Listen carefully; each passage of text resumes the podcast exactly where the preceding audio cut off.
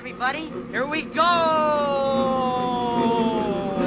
Up to Neverland!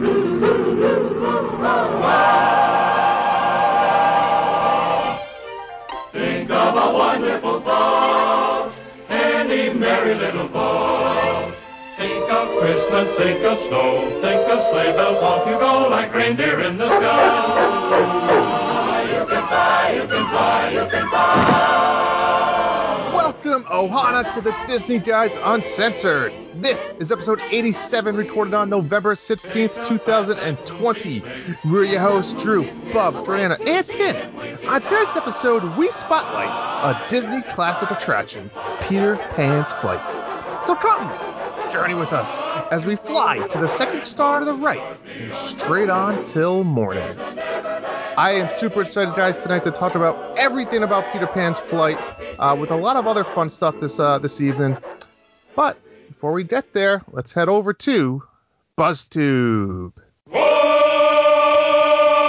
A pirate's life is a wonderful life, a roving over the sea. Give me a career as a buccaneer, it's the life of a pirate for me. Oh, the life of a pirate for me. All right, guys, welcome to BuzzTube. So we have a couple different things to talk about tonight. Uh, first thing I wanted to mention is if you're not part of the Disney Guys Ohana on Facebook, come join us every Monday night. We do a pre-show where we go live. Uh, you get to see our beautiful faces, and we get to talk a lot of fun topics, mostly Disney, some other things. It gets a little crazy, and we're totally open to conversation. So uh, make sure you come and join us. We're, it's usually only about 20 minutes to a half hour, so um, definitely uh, come join us for next time. And other news, we have um, a question from good friend of the show, Michael Mancher, who kind of made us think a little bit. Um, so the question was so I imagine I'm going to get a little pushback from this, but I'm curious to hear what the guys have to say about this in a topic of the week or Random House Mouse. We're throwing it to BuzzTube. Um, does Disney have too many princess movies, and should they make should they be making prince movies? Hear me out on this. I mean, yes, Moana and Frozen and all the modern princess movies have the supporting dude who is up all macho and learns to be the better person through the main character. But I feel the young boys should have a role model of their own movie, starring in their own movie. Of their yes. Um, so uh, then he says that all I'm asking is for Disney to have a character for my son to maybe gravitate to when he's old enough to see and understand these movies. He's one for context. Well, I have a young little boy as well. So, and you know, Drew, you have Evan, Ryan. Mhm, Um, mhm. Tim, you have Tim Kat. has cats. Um, Wow, you guys make me sound so cool. um, so yeah, I want to. I mean, I think I've thought about this a lot because you know boys usually gravitate towards like Avengers and Star Wars and stuff like that. But I personally like my son likes. I mean, he likes Puppy Dog Pals, but we watch a lot of Frozen. You know, we watch watch a lot of Moana too. So I completely get where he is coming from with hoping to find, you know, a, or hoping that they eventually have just a Prince starring movie. What do you guys think? I think Aladdin stars a prince. Yeah. I mean, that is, yeah. Uh, I mean, I, I think actually Mike made a mention of that. Michael, sorry, Michael made a mention of that in his comments that uh, you know Aladdin, it was really Jasmine's movie, and I categorically disagree with that assessment of the animated feature. I mean, that is Aladdin's movie through and through. Merchandise wise, absolutely Jasmine uh, 10, 12, 18 to 1 uh, in terms of, of merchandise for Aladdin. And I- I'll tell you, the other one for me would have been Tangled. I think that Flynn Rider plays a huge part in that movie. Um, it, it's not about him, but that's like a co movie uh, for me. Uh, my boys love the princess movies. They, they, they love Prince Princess Tiana and Prince Naveen. Um, I, I I don't necessarily know. I, I'm gonna not take all of it. I'm gonna let Tim and, and Drew kind of give their opening takes, and then we can go from there if we want to expand a little more.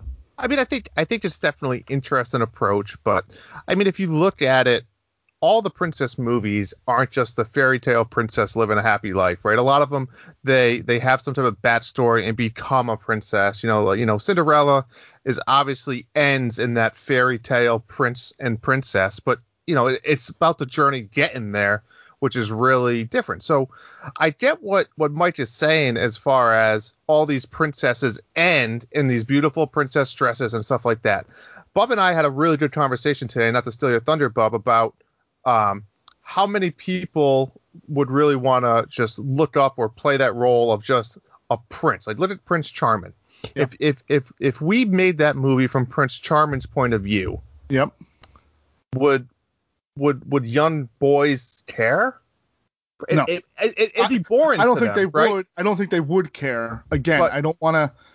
I don't want to go crazy with it. I I, I, I don't know. But- I don't I know that we- they would care. You gave the perfect example today. Would my son rather play with a Prince Charming toy or Hulk from the Avengers? Correct. He'd pick Hulk ten out of ten times, right? Correct. So, so, so to Michael's point, I, I get it is that role model, but I think you just maybe need to help him and, and look for new places. Aladdin's a perfect example. Flynn Yeah. Rider's a great example. Though they're not princes technically, I think that's okay. I think princess and princes are just different words for for different characters. To be honest, you know. Yes, they would I- indicate male and female. Yes, I- Bub, they would. Tim, I go ahead. A, a big thing that we're kind of glossing over is is Disney did try to do this. And in fact, they they tried three times. Uh, the first two times were Treasure Planet and Atlantis, both of which were movies that critics really rated pretty highly and were at the time Disney's two biggest box office failures ever. And and those were specifically movies that were made based on marketing research that boys were losing interest in the princess movies. And so they decided to make movies that would appeal primarily to a boy audience, and then the secondary characters were made to appeal to to, to young girls, and, and they failed miserably. Disney rarely loses money on animated movies, and did. And then the third one uh, was Tarzan, which was a much more balanced approach to it. It was not nearly as action and sci-fi forward as either of those. And of the the true animated classics, Tarzan is the lowest grossing and the most underperforming. And, and at that point, Disney kind of said we need to pack it in, reevaluate things, and uh, they try to just reorient it into the current strategy they're in now, where they they have these movies that have crossover appeal up until a certain age, and then you just off ramp the boys' audience into Star Wars, into uh, the Avengers and Marvel and Spider Man and, and these peripheral properties, and, and the girls can hang on to the princess a little bit more. But at the age, it's overly gendered, I think, in, in Disney's eyes to just attach the boys to the boy characters, the girls to the girl characters, because at, at that age, kids like everything. Yeah, I, I think you make a valid point about Tarzan. Um, I personally love the movie Tarzan, but you're right, it is one of those that is underperforming in every way. Um, I, I think the Disney princesses are licensed to print money for Disney. If you look at, and they try to do with pirates, they tried to make pirates that thing in the parks. They tried to make pirates that thing uh, in video games. In and they they have pirates everything. They have pirates comics, pirates books. They have pirate video games. They've got pirate movies. They've got pirate cartoons. They, they've got everything you can imagine. They tried to kind of bankroll the pirates as the as the the male version of the the princess line for them. Now, Jordan, there's where you mentioned puppy dog pals, uh, because it's a little bit of a younger demographic. To be fair, that's not the, the the issue here. But for me, yeah, my kids they, they watch you know puppy dog pals, but my boys right now they, they are crushing, and I, I think Andrew made this point to me uh, off the record, was they love Elena of Avalor and the new Rocketeer that's starring the girl. And I, I mean, I don't push them away from it. It is what it is. I, I they can watch whatever they want. I mean, and they do most of the time. Uh, but I, I just when, when Sal gets a little older, he's in a family that loves Disney, that loves the movies for the most part, from what I can tell, except for the Nightmare Before Christmas, which is neither here nor there. And it, it's I don't think you're gonna stop Sal from watching Sleeping Beauty, and if he gravitates towards Flora, Fauna, and Merryweather, you're not gonna stop him from that. I think what I'm trying to say is I don't necessarily know that you need that male presence to look up to. I see no problem in looking up to what Princess Tiana went through in uh, in the movie in The Princess and the Frog, where she suffers a lot. She suffers loss, but she's a strong character. If my kids wanted to look up to Princess Tiana in any way, I would have zero problem with that.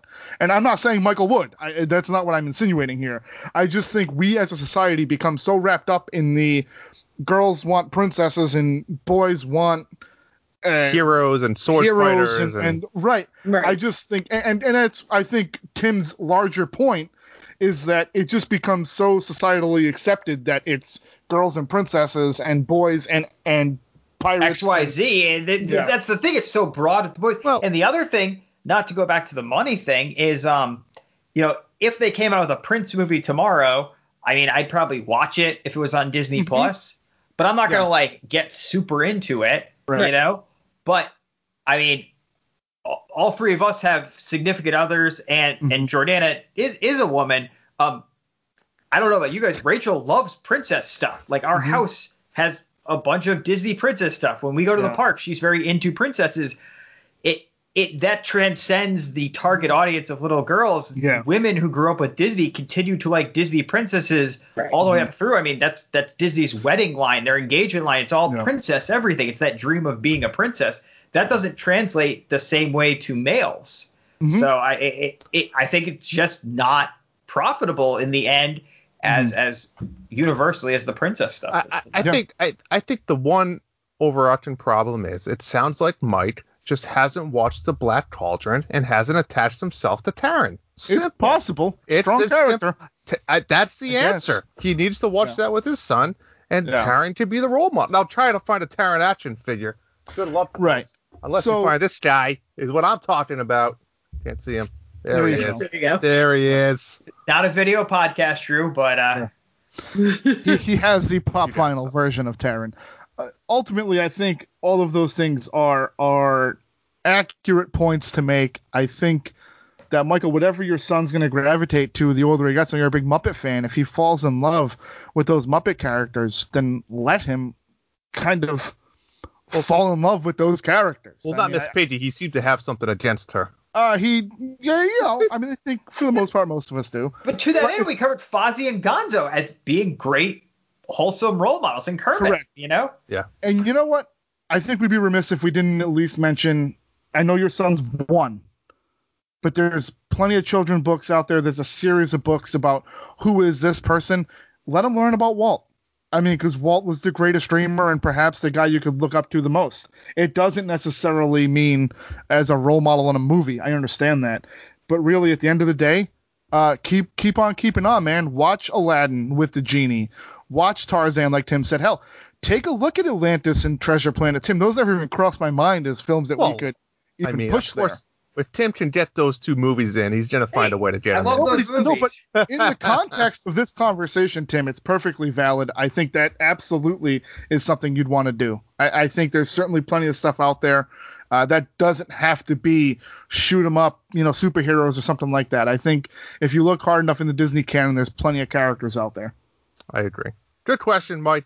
Appreciate it. Keep them coming, folks. Um, definitely makes you think. And uh, if you guys are listening to this, we'd love to hear your opinion on it. Um, maybe uh, drop a line and, and then the Ohana, we'll, we'll get something going. But so let's head on over to the Disney news desk.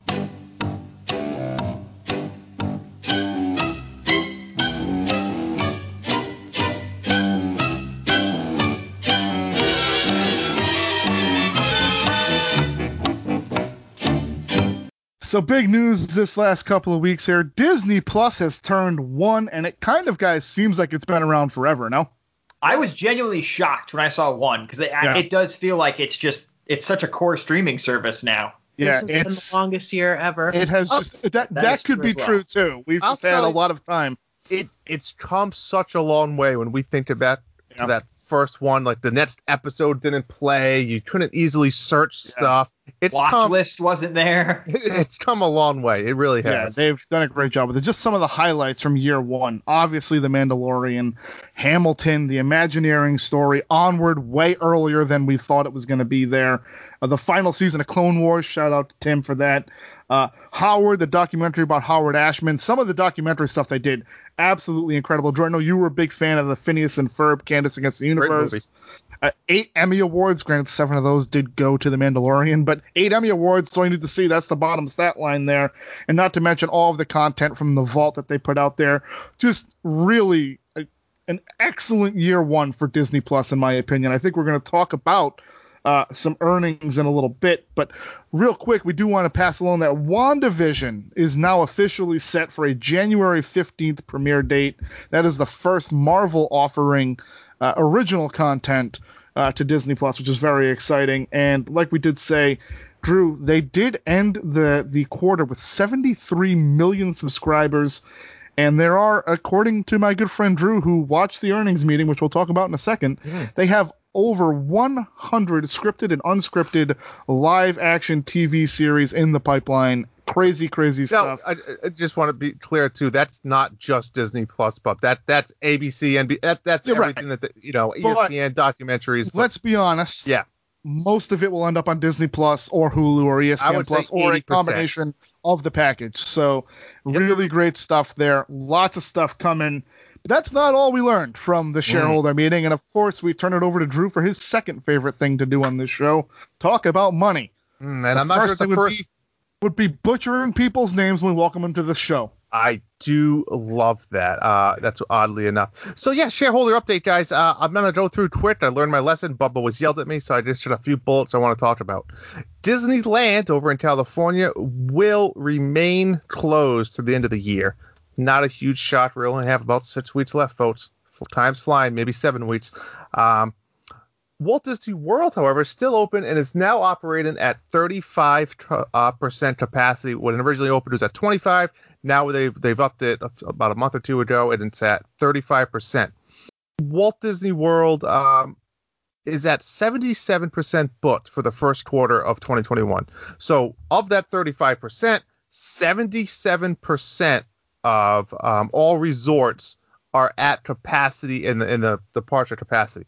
So we're that clear, means- 77% of the 35% Correct. capacity is full. That is correct. So that means if you wanted to go to Disney really between January and March, you better get your shit together because it is it, it's it's it's Nope. almost there. It's That's done. quarter quarter one ends 12:31. Oh, I'm sorry. I'm sorry. Quarter one. I'm sorry. You're right, Bub. So between now and the end of the year, if you're looking for a last minute trip for the holidays, Christmas bump here. Um, Christmas. Yep, there it's very very limited, so you better get out there. Uh, the new cruise ships. What's the Bub? The Wishes is the one that we know the name of. Yeah, and what are they making? Two or three new ships? Yeah, that got pushed back. I think there's three new ships. Wishes got pushed back one year. I think it's now 2023. I want to say that it was 2022 maybe, and then the two other ones got pushed back to 2024 and 2025. Dude, Um, working in shipbuilding, we can appreciate when things get bumped from a schedule like that. So yeah, they I mean it's it's COVID is is tough. I mean, especially shipbuilding, we see it every day. Uh, Yep. and it involves a lot of people in close quarters to get and the stuff done. materials too. The materials too. I mean, you can't get the steel. I mean, it's you gotta. So Yep. understood. Absolutely, fiberglass, steel, all that good stuff. Yep. Um, so when compared to the prior year, Disney saw a 1.1 billion dollar decrease in income. Now listen, that sounds like a lot of money. It's actually not that bad when you think about um, the parts that were open um, and and what they did. It, it's a lot of money, and, and the reason why it doesn't seem that bad is because of Disney Plus really help bump that. So 1.1 billion is is the decrease of income from last year, but it's it's not too bad. Now they are doing something that all of us can appreciate. Disney is expected to spend an additional one billion dollars in 2021 on safety measures. So that means they're investing one billion dollars into making you guys, the visitors and guests, safer. Cast members, whether it's you know benefits or or payments or making them you know buy them safety supplies, Um, all the on-set movie people that are out there trying to film movies and TV shows for you guys, they're investing one billion dollars in 2021 additional. So whatever they already have lined up, additional for that. I thought that was actually fantastic to hear. Um, a lot of companies could just say, you know, we're going to cancel this or cancel that because we don't have the proper money to do COVID testing and and and buy masks and, and do all of that stuff. Instead, they're going to say we're going to actually addition additional one billion dollars to help do that to make everybody safe. So that's kind of what I took away from the shareholder update. There's a lot of other stuff I'm not going to bore you with, Yeah. but that's ultimately I thought the high things that really impact all of us. You know what I found interesting, Drew, with the shareholder meeting is that they have another earnings call coming up in the middle of December Mm. uh, to kind of talk strictly kind of like performances of the various um, arms, which I know this kind of did, but this is a specific earnings call. And we have not gotten the number for the Mulan Premier Access. Yes. And we are supposed to be getting it that I think it's December 15th. Don't hold me mm-hmm. to that date. It's the middle of December. And I can't wait because I don't think it was as good. Because if it was a great number, we would have already heard it.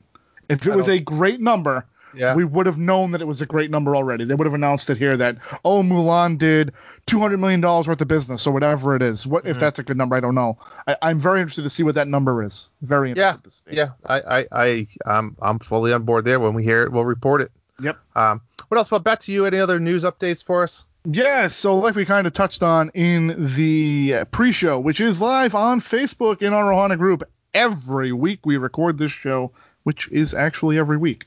So, um, Fantasia turns 80 this week, and actually today, which is November the 16th. Um, Rescuers Down Under guys turns 30. So there you go. Um, also, in a random bit of travel news that I threw in there for Jordana, uh, JetBlue is doing away with seating blocks and will be operating at full capacity for the holiday season.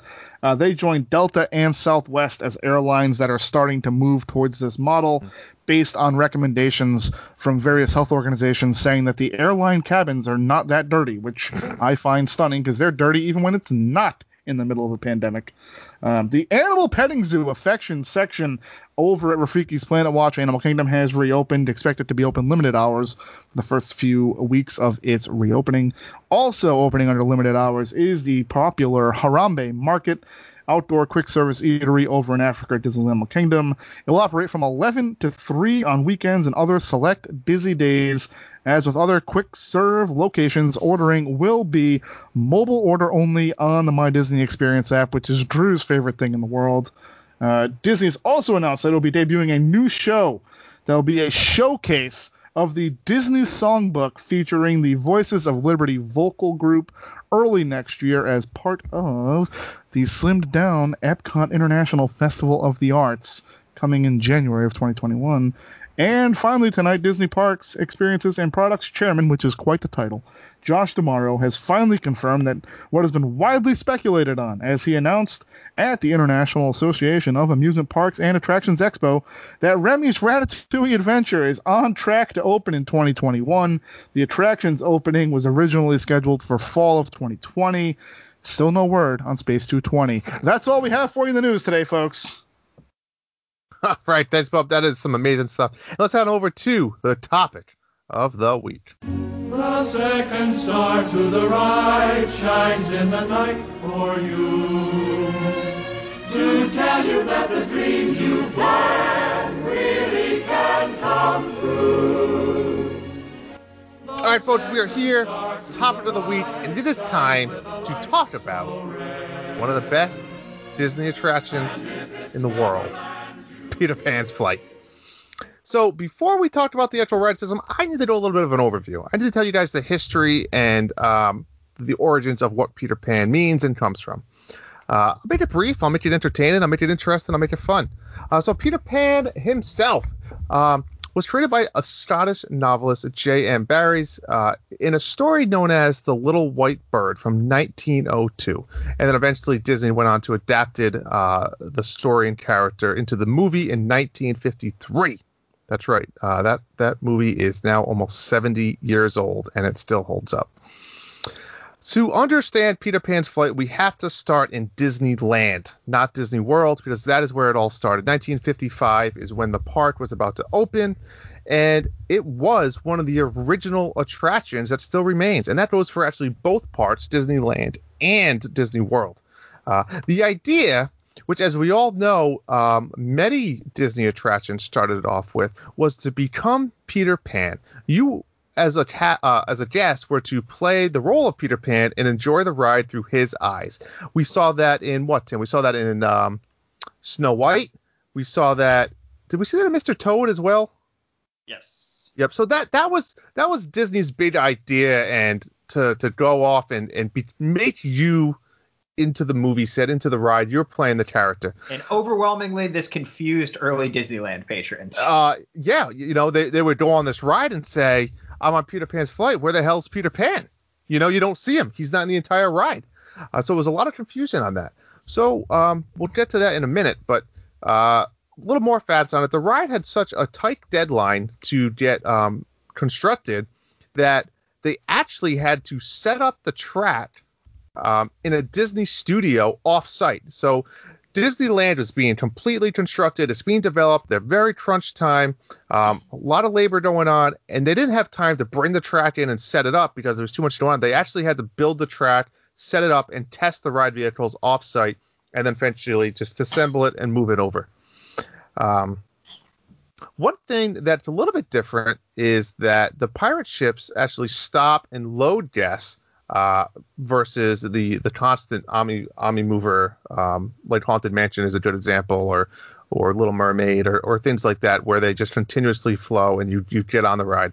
They slow down and then you, but they don't stop. These ones came to a complete stop. You load on, kind of like uh, Pooh's Honey Pots. Now, in 1983, uh, in Disneyland still, Fantasyland went through a major rehaul, um, pretty much recognizing the, the fault of not having Peter Pan, so they added the animatronic for Peter Pan. Also, what they had previous was something that I wish we had here in Disney World.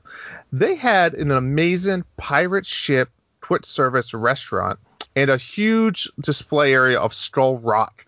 Though you couldn't actually like kind of walk through Skull Rock too much, um, what it was was the the pirate ship itself was a Jolly Roger, and you actually there was a dock. It was it was massive, almost to scale. You walked into the uh, into the pirate ship, and you ordered your food there. They had the kitchen, they had everything there. Now the menu uh, was interesting to say the least. Um, they had tuna sandwiches, a tuna burger, and a hot tuna pie. Which Um, sounds like probably the worst thing I've it- ever heard. it's yeah, it kind of sounds like a Sweeney Todd type menu. And Um, if you didn't guess, this was like most of the early Disneyland quick services sponsored by a company, and in this case, Chicken of the Sea, the tuna Correct. company. Yes. Um, and like I said, so this was right outside the attraction of Peter Pan's flight. They have the whole kind of Skull Rock with the lagoon and the Jolly Roger sitting in it. It's very, very cool. Um, and Skull Rock actually acted as like a seating area for the restaurant. You couldn't eat on the ship, um, but you could kind of walk around it after you ordered your food, and then you would go to Skull Rock and eat.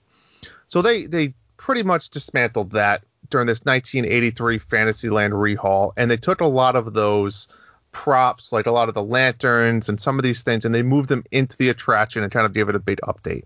So that's Disneyland, and that's kind of where Disneyland continues to stay today with that attraction.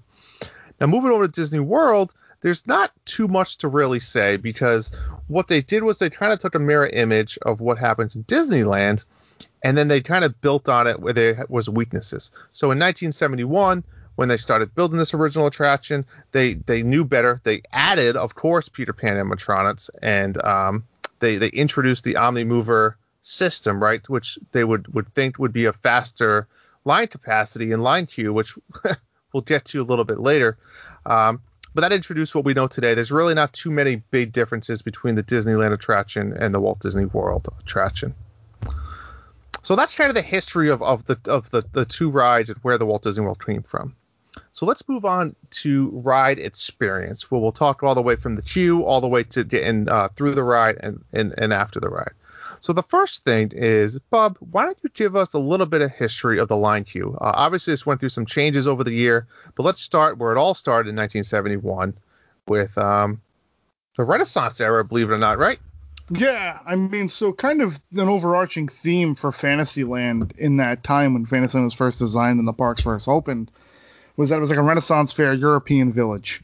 Uh, that went from you know the castle back to the carousel over to the Fantasyland theater to Small Worlds show building to Peter Pan's show building, and then over towards um, where uh, Mr. Toad and Snow White's uh, Scary Adventures are, or were, as it now is Princess Fairy Tale Hall, and it's it's Winnie the Pooh.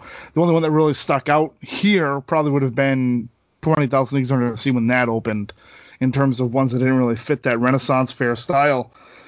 But really, you kind of get the idea when you look at the buildings that the facades are like tents, or like Andrew, like you'd see at you know, King Richard's Fair for those of Ah. us up here in the Northeast, or if you happen to be in the New Jersey area and you happen to catch good friend of the show, Chris Lucas, in one of his many, many medieval times restaurants as well in his performances. So stuff like that. Um, even to this day, though, uh, that theme kind of this attraction falls in that castle courtyard area of Fantasyland. So it still does have kind of the tent feel on the outside, which doesn't really fit with the new queue. But this original queue, man, was just non-existent. To be fair, um, it was pretty much outside the entire show building along the side. Uh, it was hot as hell. It's in the middle of Central Florida, so obviously it's it's hot. Uh, you would occasionally catch Peter Pan, and you kind of still do, out there kind of greeting guests and saying hello. But the queue had zero theme at all. It was just to turn the switch the turnbacks, um, and it was a daunting wait, like Drew talked about. I mean, with you know a theoretical ride capacity of like 1,200 at its best, and a real operational ride capacity closer to seven or 800 uh, per hour. It's just it's not a ride that has a lot of throughput, even Yeah. using even using the the Omnimover system. Agreed, and and I, but we talked about that a lot back in whatever episode that was eight with fast passes, right? Yeah. Where or around there, where Yeah, um, in that neighborhood. you know, again, they only put 700 or so people through the entire ride in an hour. We don't need to get into why that breaks the system because we've been Mhm. there, we've done that. But to your point with the line queue and the design, I mean, it goes back to show when when in and really all the way back to Disneyland in the 50s and even Disney World in the 70s when they were designing this park and they just that was probably enough people, right? You know, that, Correct. that, that wasn't a big deal, but but the way and the amounts of Magic Kingdom sees what almost a hundred, well not right now, but uh, almost a hundred thousand people Yeah. a day.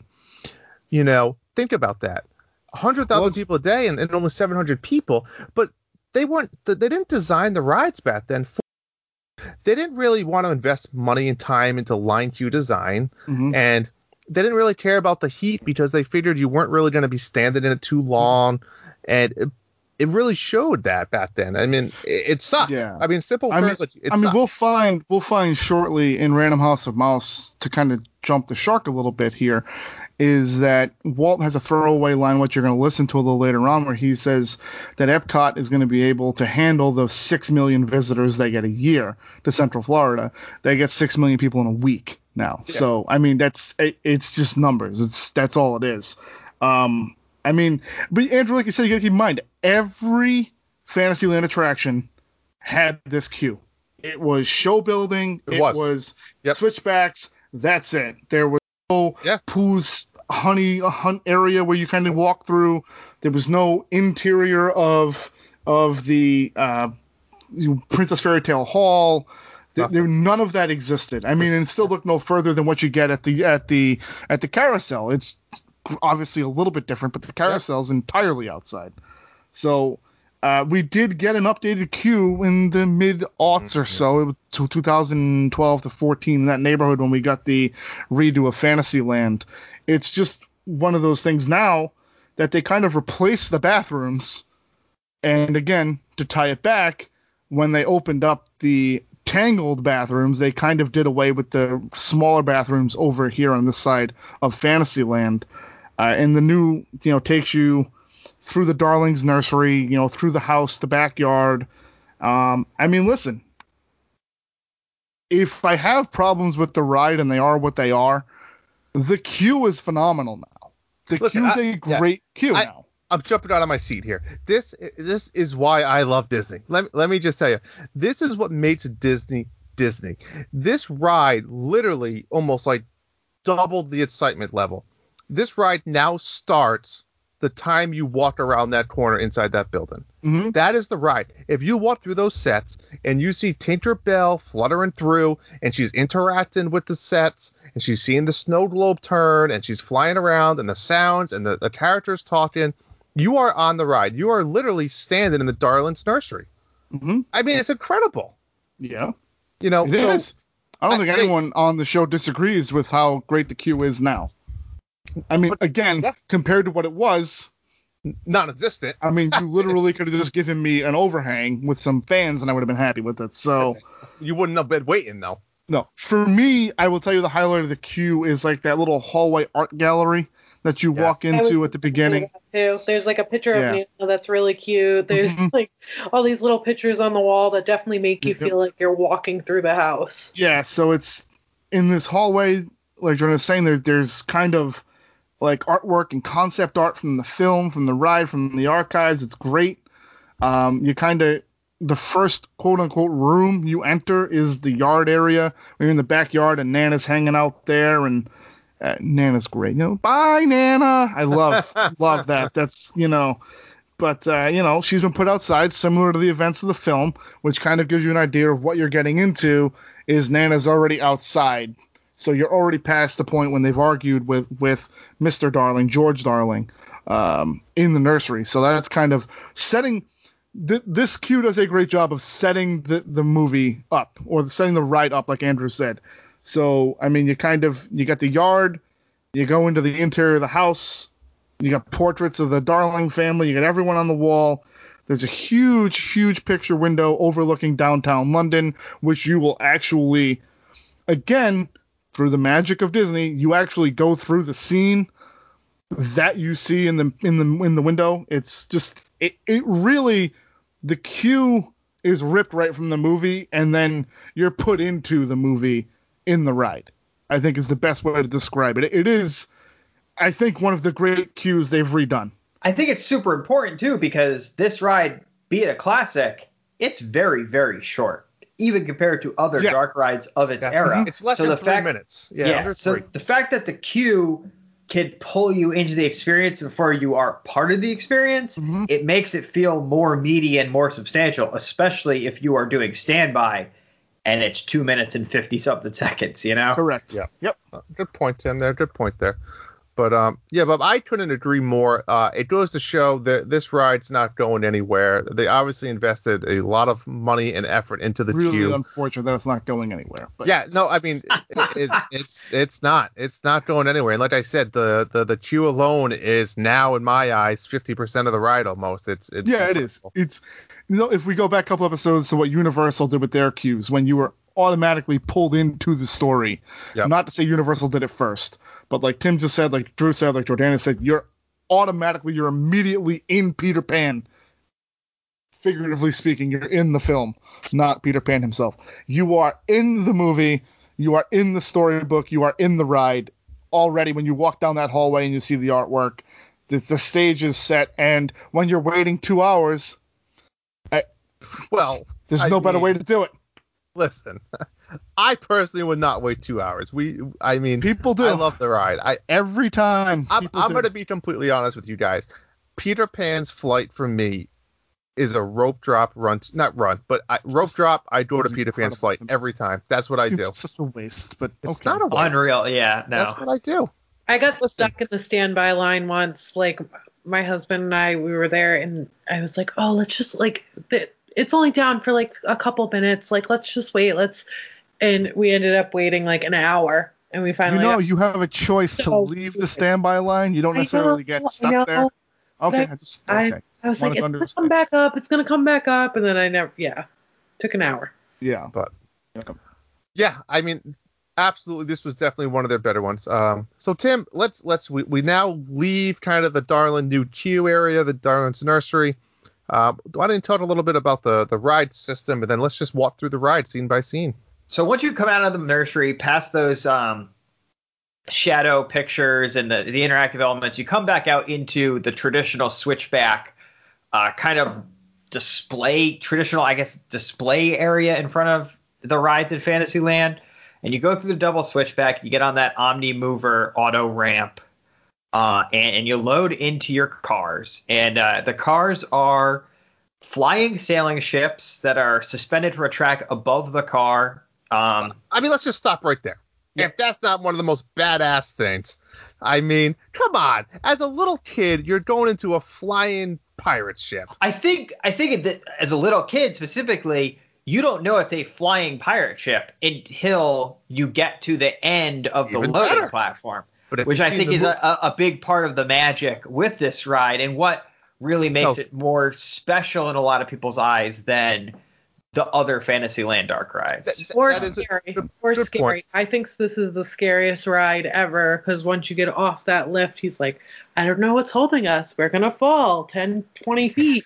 Like, well, and I know Bub has an opposite yeah. opinion on this, right, Bub? So, I mean, what, what we talked about a little bit earlier. What's your opinion on this? Well, I don't even know if we're there yet, but let's say I, I true. personally think it's fine. It is fine. It is.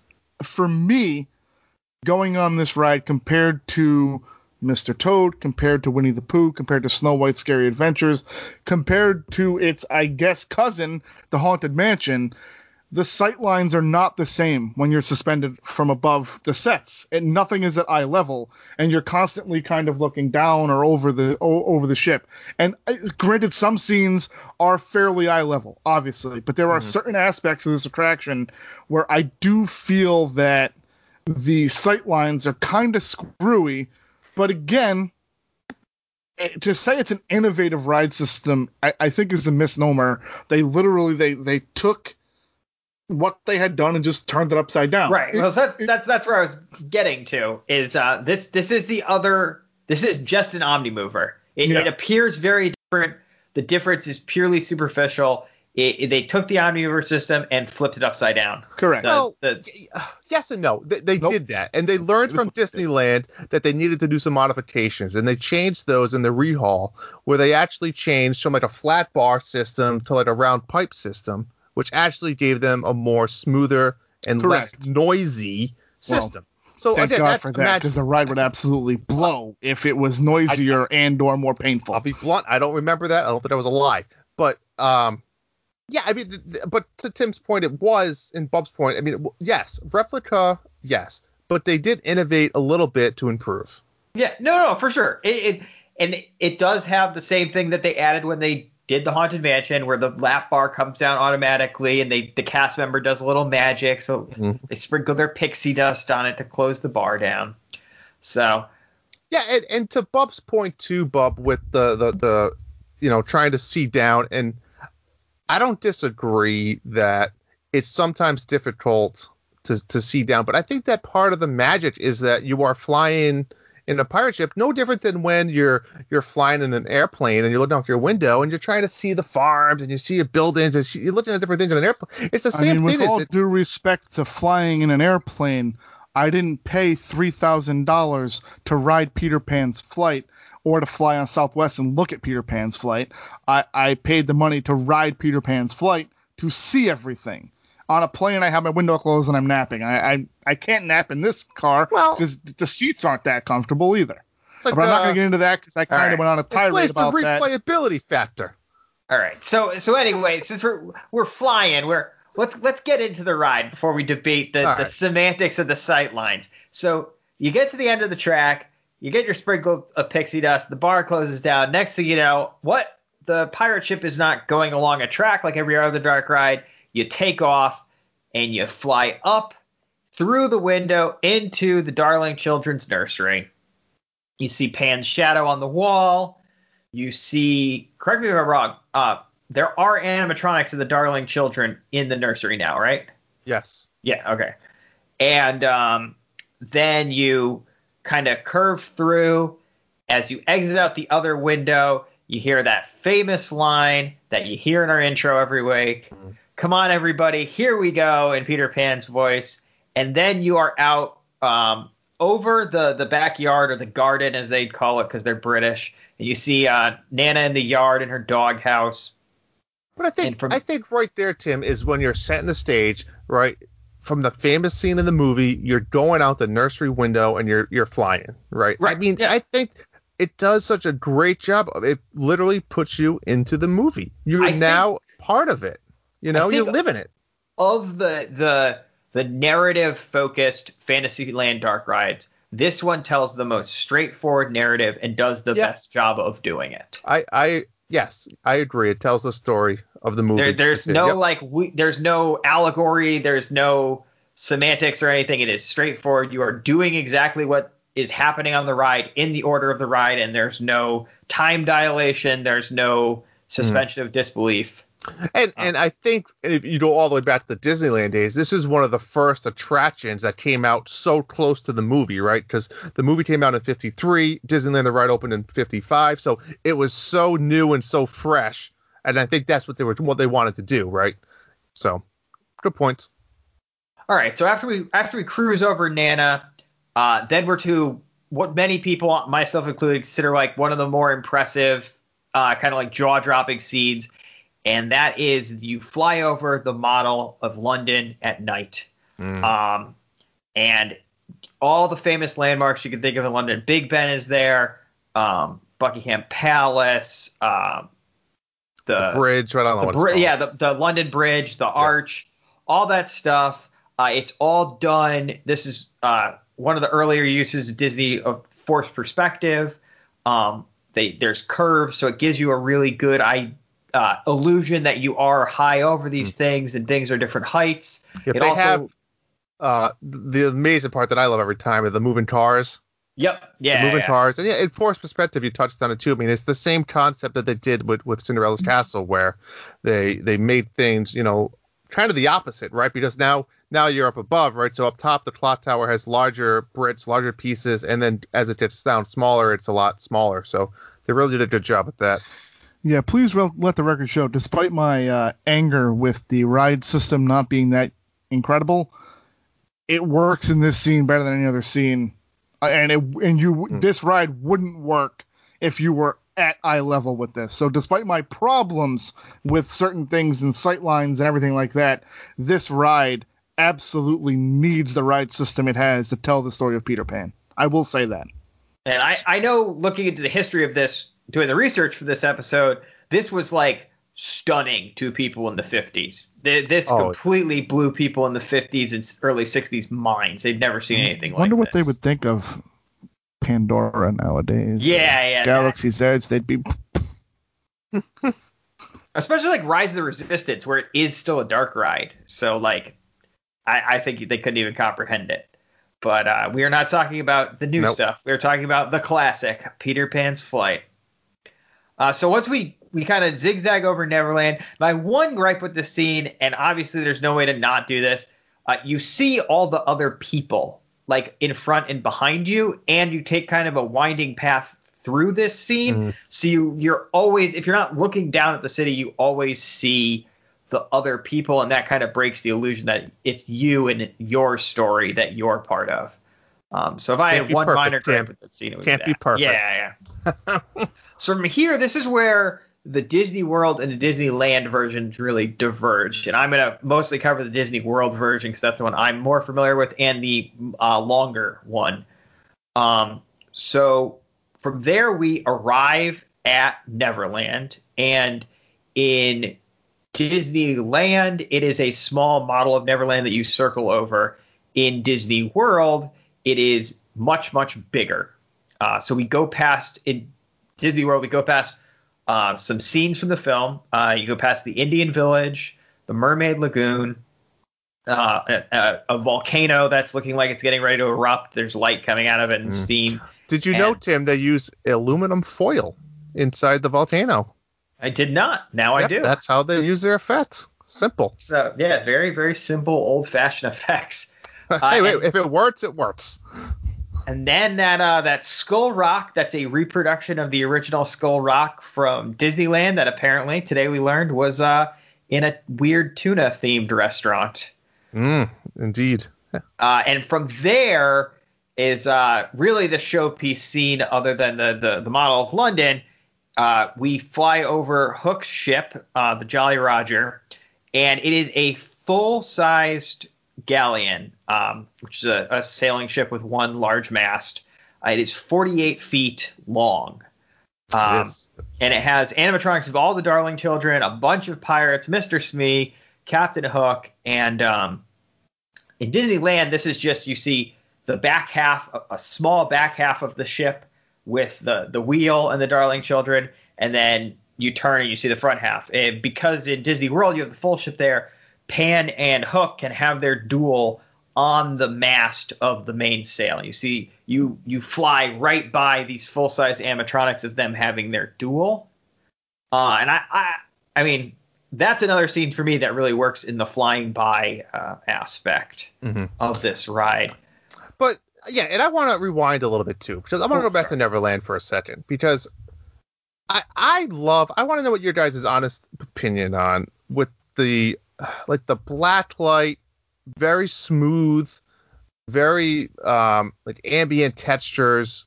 I mean, I personally love it. I don't think it works on every attraction, but for this being at like you know it kind of taking place at nighttime and stuff, I just love it.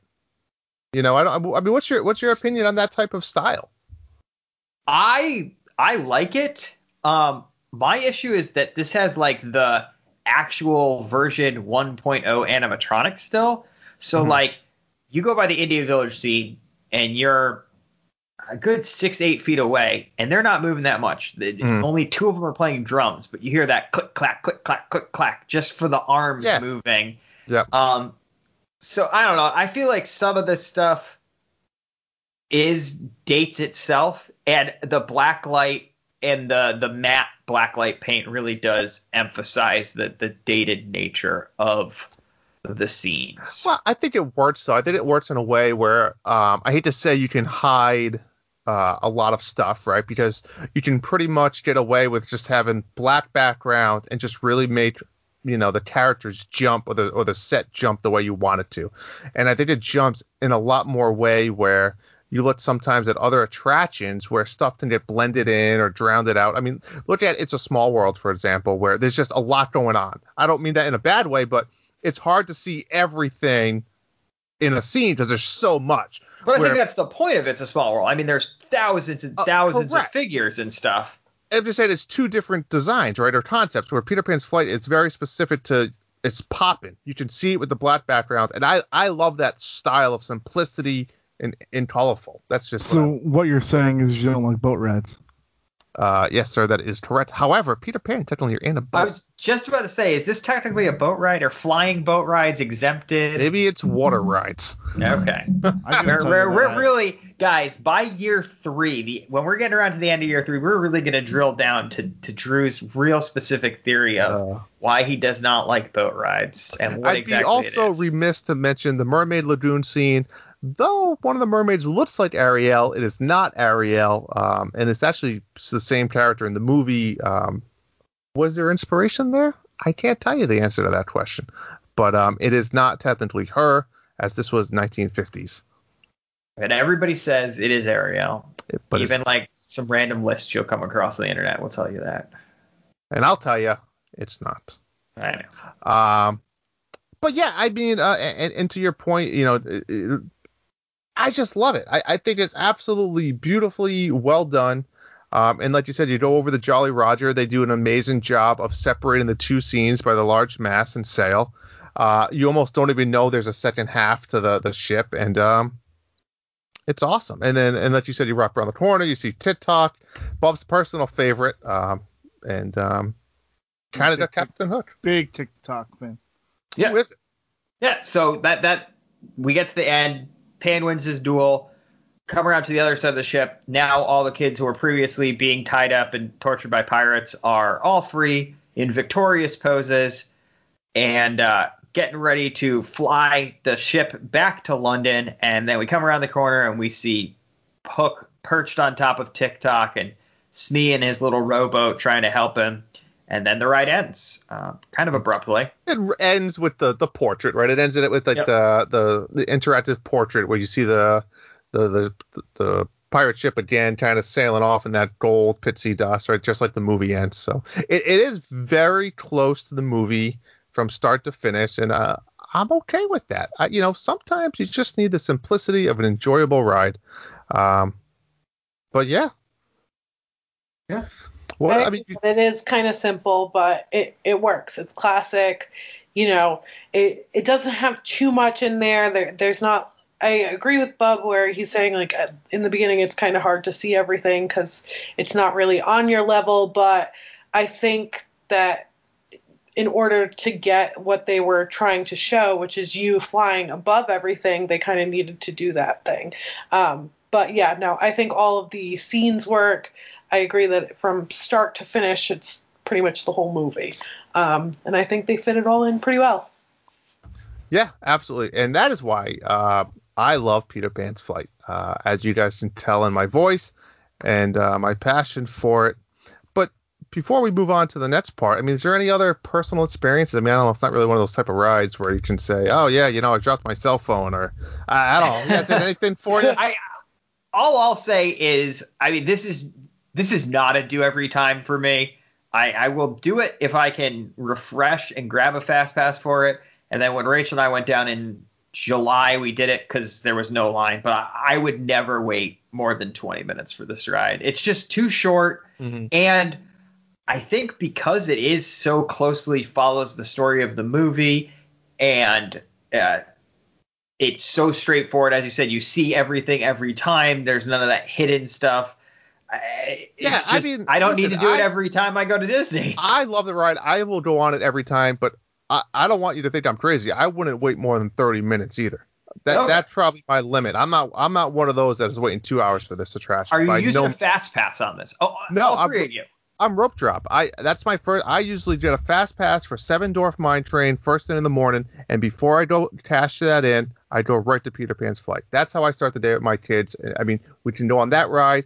It's a nice ride. The whole family can go on for the first ride in the of the day, and then we head on over and start going on that stuff. So for me, that's how I do. Jordan, are you you using one of your three pre-trip, pre-booked fast passes on this?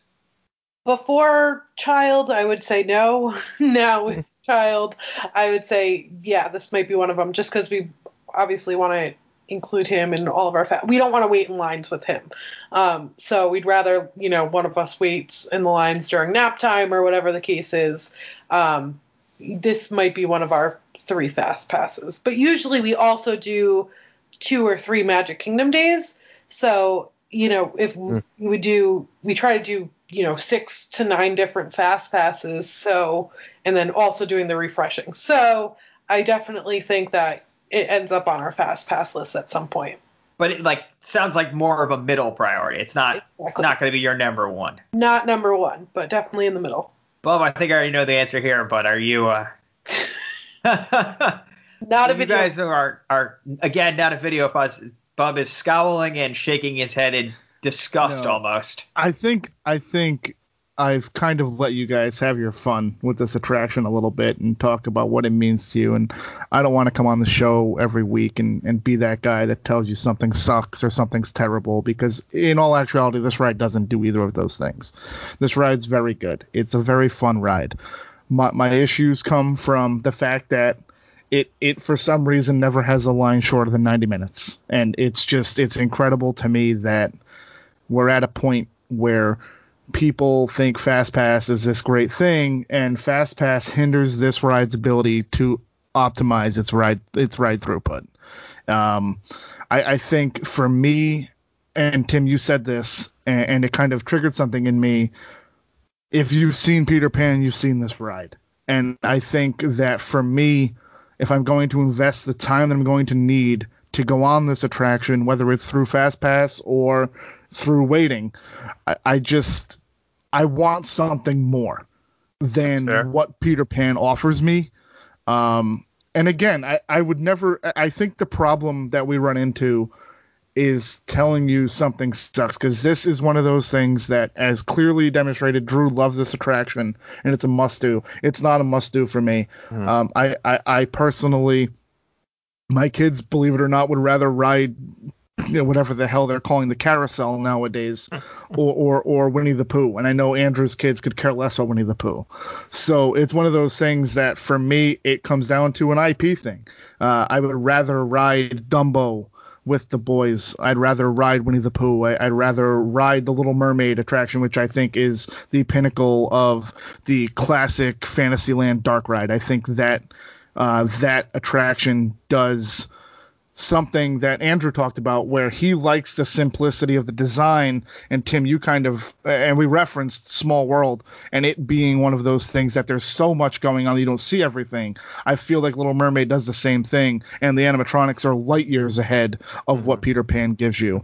Uh, so for me, uh, Winnie the Pooh and Peter Pan uh, sorry, Winnie the Pooh and Little Mermaid are the far superior classic dark rides uh, for Fantasyland. Whether you like the IP or not, I just think those two rides do what Peter Pan tries to do, and they do it better than what Peter Pan does. I think the biggest thing that Peter Pan almost falls victim to is it doesn't matter if you listen to an interview with Bob Gurr from mm-hmm. 25, 30, 40 Correct. years ago, mm-hmm. or um, with Scott Trowbridge, you know, from last week about Galaxy's Edge the one thing they bring up in every high level Imagineer brings up in every single interview is we don't.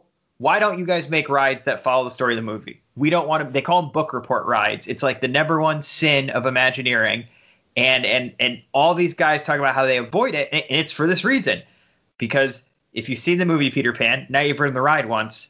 There's nothing new. You knew what was going to happen. The ride fulfilled those exact expectations without uh, embellishing them in any way and now eh, there's nothing new to discover. There's no new story that's been told. So I, I think this ride very much mm-hmm. shows why that is such a principle that gets pounded home mm-hmm. for generations in, in, in Disney yeah. Imagineering. Why why we can't do rides yeah. like this anymore. I mean, I'd like the record to show that Little Mermaid kind of does the same thing that Peter Pan does. There's nothing really new about Little Mermaid's ride. I just think it's it's a brighter attraction. It's certainly a busier attraction, which goes to philosophical differences between whether you want to have a simple, elegant design to Peter Pan, which it is simply it is a simple yeah. design and it is elegant, or you want that which again I think you're getting into philosophical into movies. Little Mermaid is an exponentially more involved movie than what Peter Pan is. They're made 40 years apart, and yeah, and what the technology yeah. was when they had the Little Mermaid. It's just such a vibrant film that it translates better to a dark ride, in my opinion. But you're right, uh, does, Little Mermaid doesn't necessarily do anything new for the film. Mermaid either.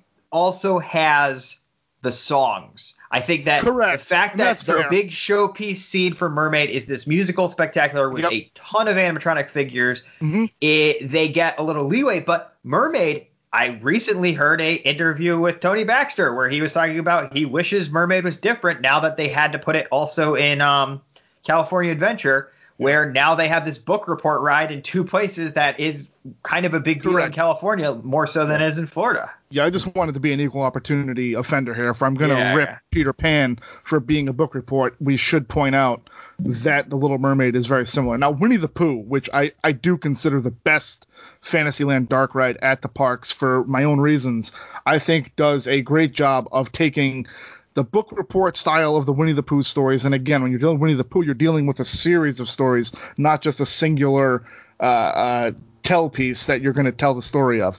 So you do luck out there, and I think you luck out with Winnie the Pooh in the fact that there's significantly more characters that people are familiar with. And I think Drew, to your point, Peter Pan, a, a fantastically popular movie, but outside of Peter Pan and I guess you could argue Captain Hook and Tinkerbell are the darling children anyone you really remember from that movie? And it, the answer is probably not. You do because you love the movie and you love the ride. But Winnie the Pooh with Tigger and Eeyore and and, and Pooh and Piglet and Owl and Rabbit and the Heffalumps, there's just more to draw from for that for me but again, Peter Pan does a lot of really yeah. nice things. I and, and, I think you're right, Bub. I think Peter Pan doesn't have a lot of memorable characters, but what Peter Pan does for me that I've always loved, it's the story. It's just the story of going to this this this fantasy world of Neverland and never growing up, right? It's that it's that I can be an inner child forever. Every and, Monday night for two hours. Every, every Monday, Monday, night. for two hours. I mean, at the end of the day, does Santa Claus take a shower? Yeah. Do I care to watch? No. It's irrelevant. I mean, I don't, know- I don't know what that means. So I missed either. reference there. but the point is, if if if all kidding aside, if Peter Pan's flight, put aside the line cube, put aside the wait, if if it was the hype gone, if it was a 15 minute wait, Mats, every time, would that change your opinion as far as going on there with your family? Yeah, because I wouldn't have to wait 90 minutes or Yeah, use a fast pass for it. Correct, and it's not going to be the best ride that you guys go on that day, but it's just No. going to be an enjoyable ride you do on your family. Right. I guess that's my point. I, I do agree the hype of it is unbelievably ridiculous. And, and the wait times are astronomical, and we've talked about why the waits are that Mhm. way in the past. Um, I'm just asking you guys and the audience to look past that for a minute and, and respect this very 70 year old, what I think is a well done attraction. That's all I'm trying to say. I don't And think any of us disagree with your assessment if the ride was a 15 minute wait. Correct. I think it's time equity at the park. If I have to invest 90 minutes in waiting or use one of the fast passes, it to me it's not worth it. And I completely respect the hell out of you guys saying, "Well, it's a it's a family ride. The Magic Kingdom is filled with family rides. I can go on Buzz Lightyear, I can go to Monsters Inc. Laugh Floor, I can go on Jungle Cruise, Pirates of the Caribbean, the Tiki, I can the Haunted Mansion. I can go on any one of those attractions with my family, and it's the same. And and I think there's a better time equity use there than there is at Peter Pan. But if Peter Pan was a 15 minute wait, absolutely I'd go on it every time. Awesome. Um, I mean, great. I think this is a great conversation. Before we wrap it up, um, I'm going to throw some fun facts at you. You guys can look for next time you're you're on the ride. Uh, and then Tim's going to wrap up really quickly some comparisons as far as the, the global versions, because this is an attraction that is worldwide, baby. I like to quote my good friend there, Pitbull. So, as you enter the nursery scene um, and you fly over, look carefully because the blots on the ground, this is right when you start, actually spell out the word Disney. Uh, they actually use the number five as an upside down for the letter S. Um, and to Bub's point before, when you're over uh, London, you actually reach a total height of only 17 feet. And I say only 17 feet. Yeah, you fall out of that, you could be in some trouble there. Um, but they, they again, they make it seem like you're thousands of feet. The calendar on the queue in the wall of the bedroom marks the date December 27th, 1904. And you're going to say, hell, where did I just hear that year before? I mentioned it early on on because um, that is the year uh, James Barrie wrote the novel Peter Pan. Um, and the date, December 27th, is when the play opened at the Duke of York's Theatre in London. Uh, we we mentioned earlier the ride is uh, a mere two minutes and 45 seconds, and the last one here, one of my fun ones, is Hidden Mickey is uh, is actually on the moon in the scene over New London. It's there's three craters. Now, if you are uh, a California West Coast guy, the Disneyland has one of the Disneyland Peter Pan slide has one of the coolest hidden Mickeys ever. Uh, it's in Big Ben Clock Tower. It's not the actual clock face. It's above the clock face. There's a row of tiny little windows, and it's an entire silhouette of Mickey and his entire body. Um, for all those Nintendo video game fans out there, think of like the old Game and Watch character. It kind of looks like that. Um, very cool, very cool hidden Mickey. One of my favorites, even though it's not in Disney World. Um, Tim, why don't you uh, kind of walk us through these these these few global versions out Yeah. there? So uh, the only uh, castle park that it's not at is uh, Hong Kong, and uh, so Paris, it's basically exactly the same as Disneyland. Um, as far I watched the ride through, it's maybe slightly longer than Disneyland's, but no noticeable differences. Uh, Tokyo is very, very similar to uh, Walt Disney World, where you go through actual Neverland uh, and all the scenes separately before going over the full size ship. Uh, but Tokyo does have one extra scene, which uh, after you leave London, you do a high, another high above circle uh, over the small forced perspective version of Neverland, like in Paris and uh, Los Angeles, uh, in a in a star field. And So, we uh, have it much better for that scene. I will tell you that, folks. Yeah. If you've never seen those ones, it's a little bit of eh. We have it ten times better than that part.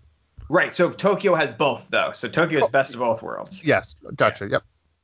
And then Shanghai, which every time I research the forward attractions for one of these ride spotlights, Shanghai moves higher and higher on my like must visits.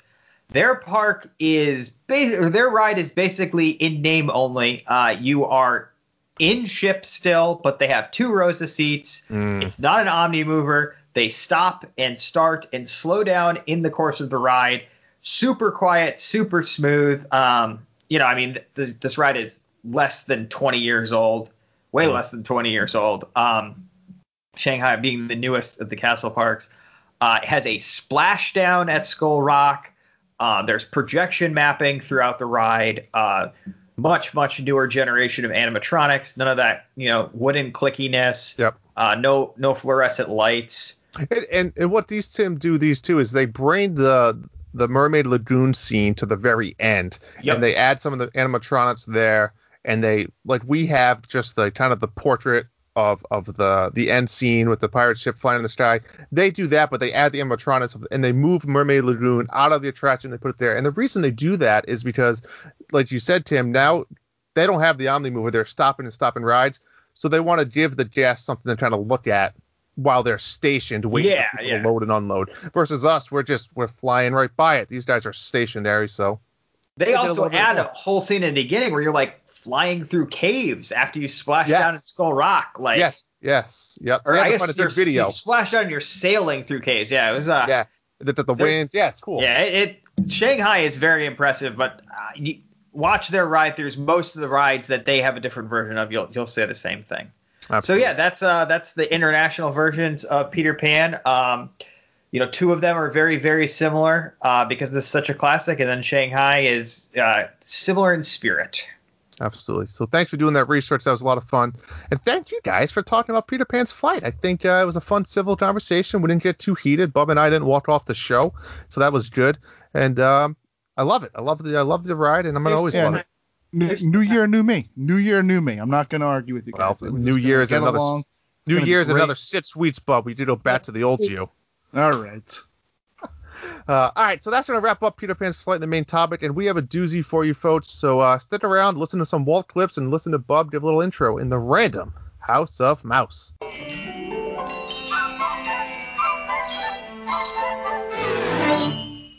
Yeah, Drew, thank you very much for that marvelous introduction. Uh, so tonight we're going to talk about the untold Epcot or the unbuilt Epcot. I still never really decided on the title, so that's what we're going to go with. Um, today, in this current situation, we know Epcot as the most progressive theme park in the world. It aspires to intelligence. It aims to educate and entertain. It's a permanent World's Fair and a technical proving ground for some of the most breathtaking advancements in human history and yet its original concept was far, far more ambitious. This is there is no one more suited to tell us about the original concept than Uncle Walt himself. Ladies and gentlemen, this is the experimental prototype community of tomorrow. The most exciting, the far the most important part of our Florida project, in fact, the heart of everything we'll be doing in Disney World will be our experimental prototype city of tomorrow. We call it EPCOT, spelled E-P-C-O-T, Experimental Prototype Community of Tomorrow. Here it is in larger scale.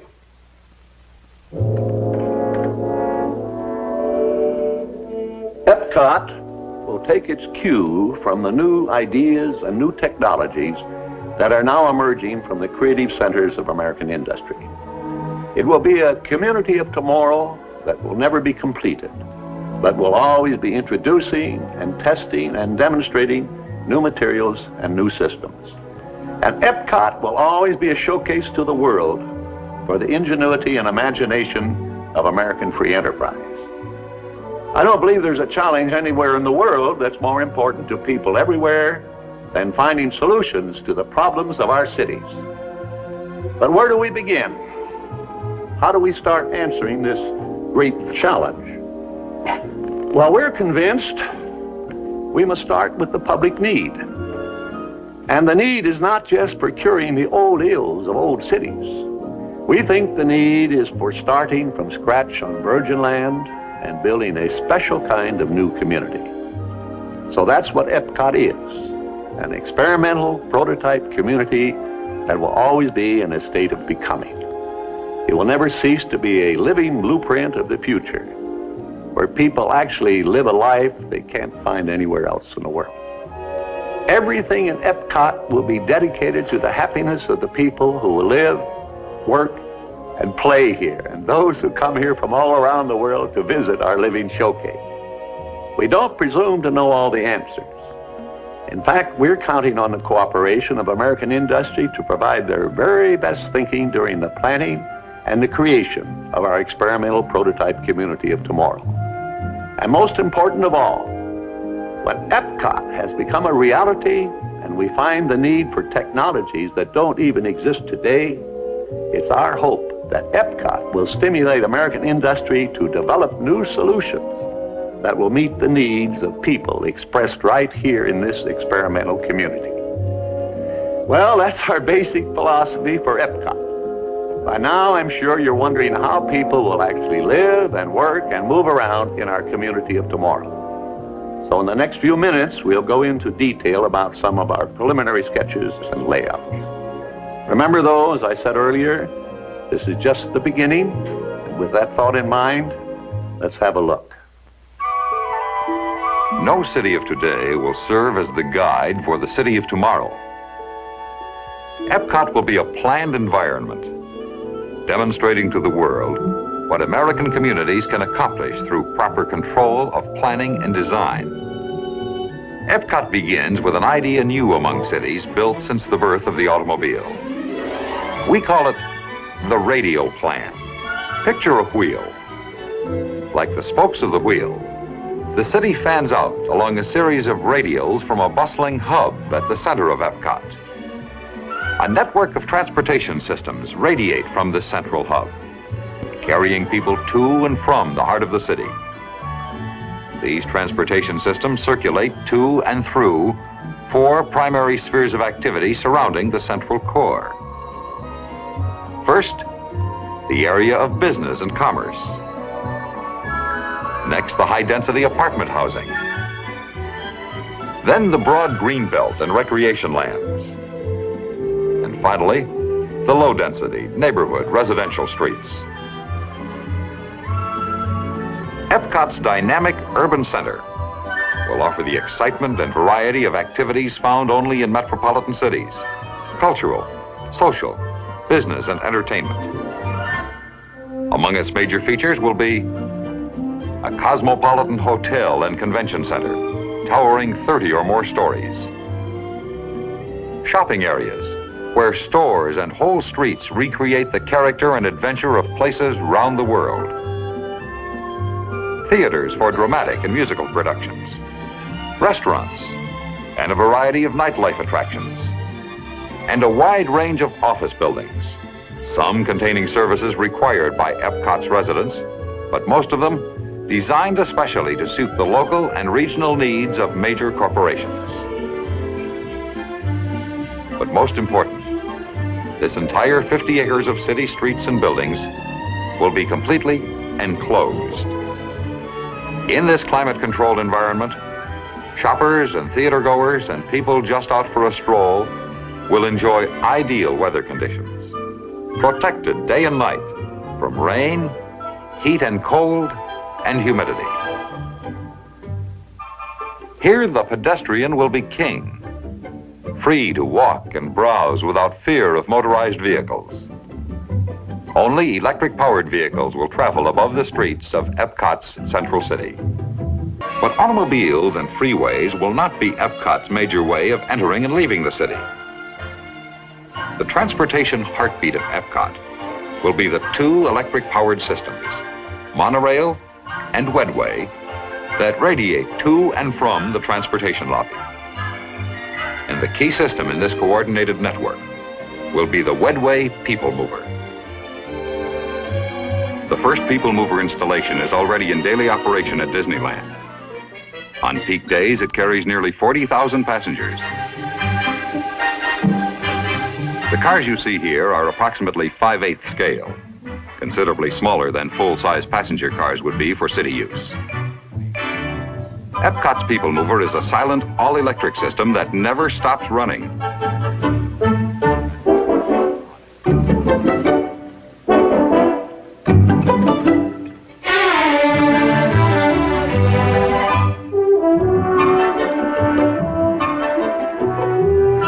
These cars continue to move even while passengers are disembarking or stepping aboard.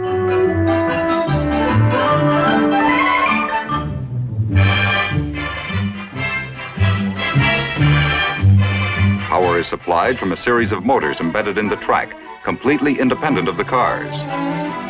No single car can ever break down and cause a rush hour traffic jam in Epcot. Because the cars run continuously, there will be no waiting in stations for a Wedway people mover. The next car is always ready.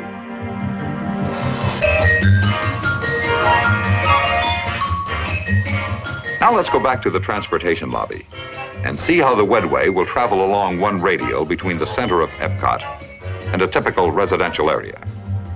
Leaving the transportation lobby, the Wedway trains travel above the downtown streets. Within minutes, the Wedway passes through the first station. Many people who work in the offices and stores of Epcot City Center board the Wedway here for their trip home. Some people leave the Wedway here too. They live in Epcot's high density apartments surrounding the Metropolitan Center. Most passengers who ride the Wedway live beyond the apartments and stay aboard the People Mover as it crosses Epcot's sheltering greenbelt. Epcot's greenbelt is more than just a broad expanse of beautiful lawns and walks and trees. Here, too, are the community's varied recreational facilities. Its playgrounds for children, its churches, and its schools. Beyond the greenbelt are Epcot's neighborhood areas of single-family homes. This is one radial neighborhood. Here and throughout the community, residents returning from work or shopping will disembark from the Wedway at stations located conveniently just a few steps from where they live. The homes are located in a wide green area that provides light recreation activities for adults and play areas for children. Circulating through this area are footpaths reserved for pedestrians, electric carts, and bicycles. Children going to and from schools and playgrounds will use these paths, always completely safe and separated from the automobile. The resident leaving home in his automobile will drive down a street reserved for motor vehicles. He then enters a one-way road that circles the city center. This road carries the motorist onto the main throughway connecting Epcot with other points in Disney World and with Florida's nearby network of major highways. But most Epcot residents will drive their automobiles only on weekend pleasure trips. From all over the community, residents going to their jobs converge by Wedway on the center city. Many work downtown in offices, stores, and shops. But most employees go beyond the city core to their jobs. From the transportation lobby, monorail trains carry employees either to the theme park or to Epcot's 1,000 acre industrial park.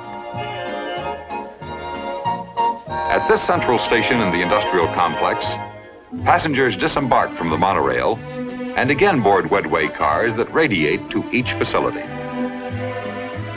This industrial complex will provide employment for many people who live in Epcot. But it will mean much more, not only for this community, but also for American industry. Here, the Disney staff will work with individual companies to create a showcase of industry at work. In attractive park-like settings, the six million people who visit Disney World each year will look behind the scenes at experimental prototype plants, research and development laboratories, and computer centers for major corporations. So this is Epcot, the heart of Disney World. In other parts of the country, a community the size of this prototype could become part of an entire city complex composed of many such communities, planned and built a few miles apart. In Disney World, about 20,000 people will actually live in Epcot, Their homes will be built in ways that permit ease of change so that new products may continuously be demonstrated. Their schools will welcome new ideas so that everyone who grows up in Epcot will have skills in pace with today's world. Epcot will be a working community with employment for all. And everyone who lives here will have a responsibility to help keep this community an exciting, living blueprint of the future. And now, here again is Walt Disney. That's the starting point for our experimental prototype community of tomorrow. And now, where do we go from these preliminary plans and sketches? Well, a project like this is so vast in scope that no one company alone can make it a reality.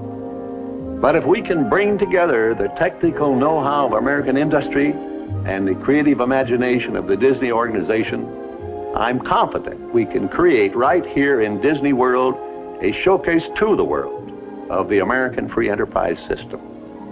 I believe we can build a community that more people will talk about and come to look at than any other area in the world. And with your cooperation, I'm sure this experimental prototype community of tomorrow can influence the future of city living for generations to come. It's an exciting challenge, a once in a lifetime opportunity for everyone who participates.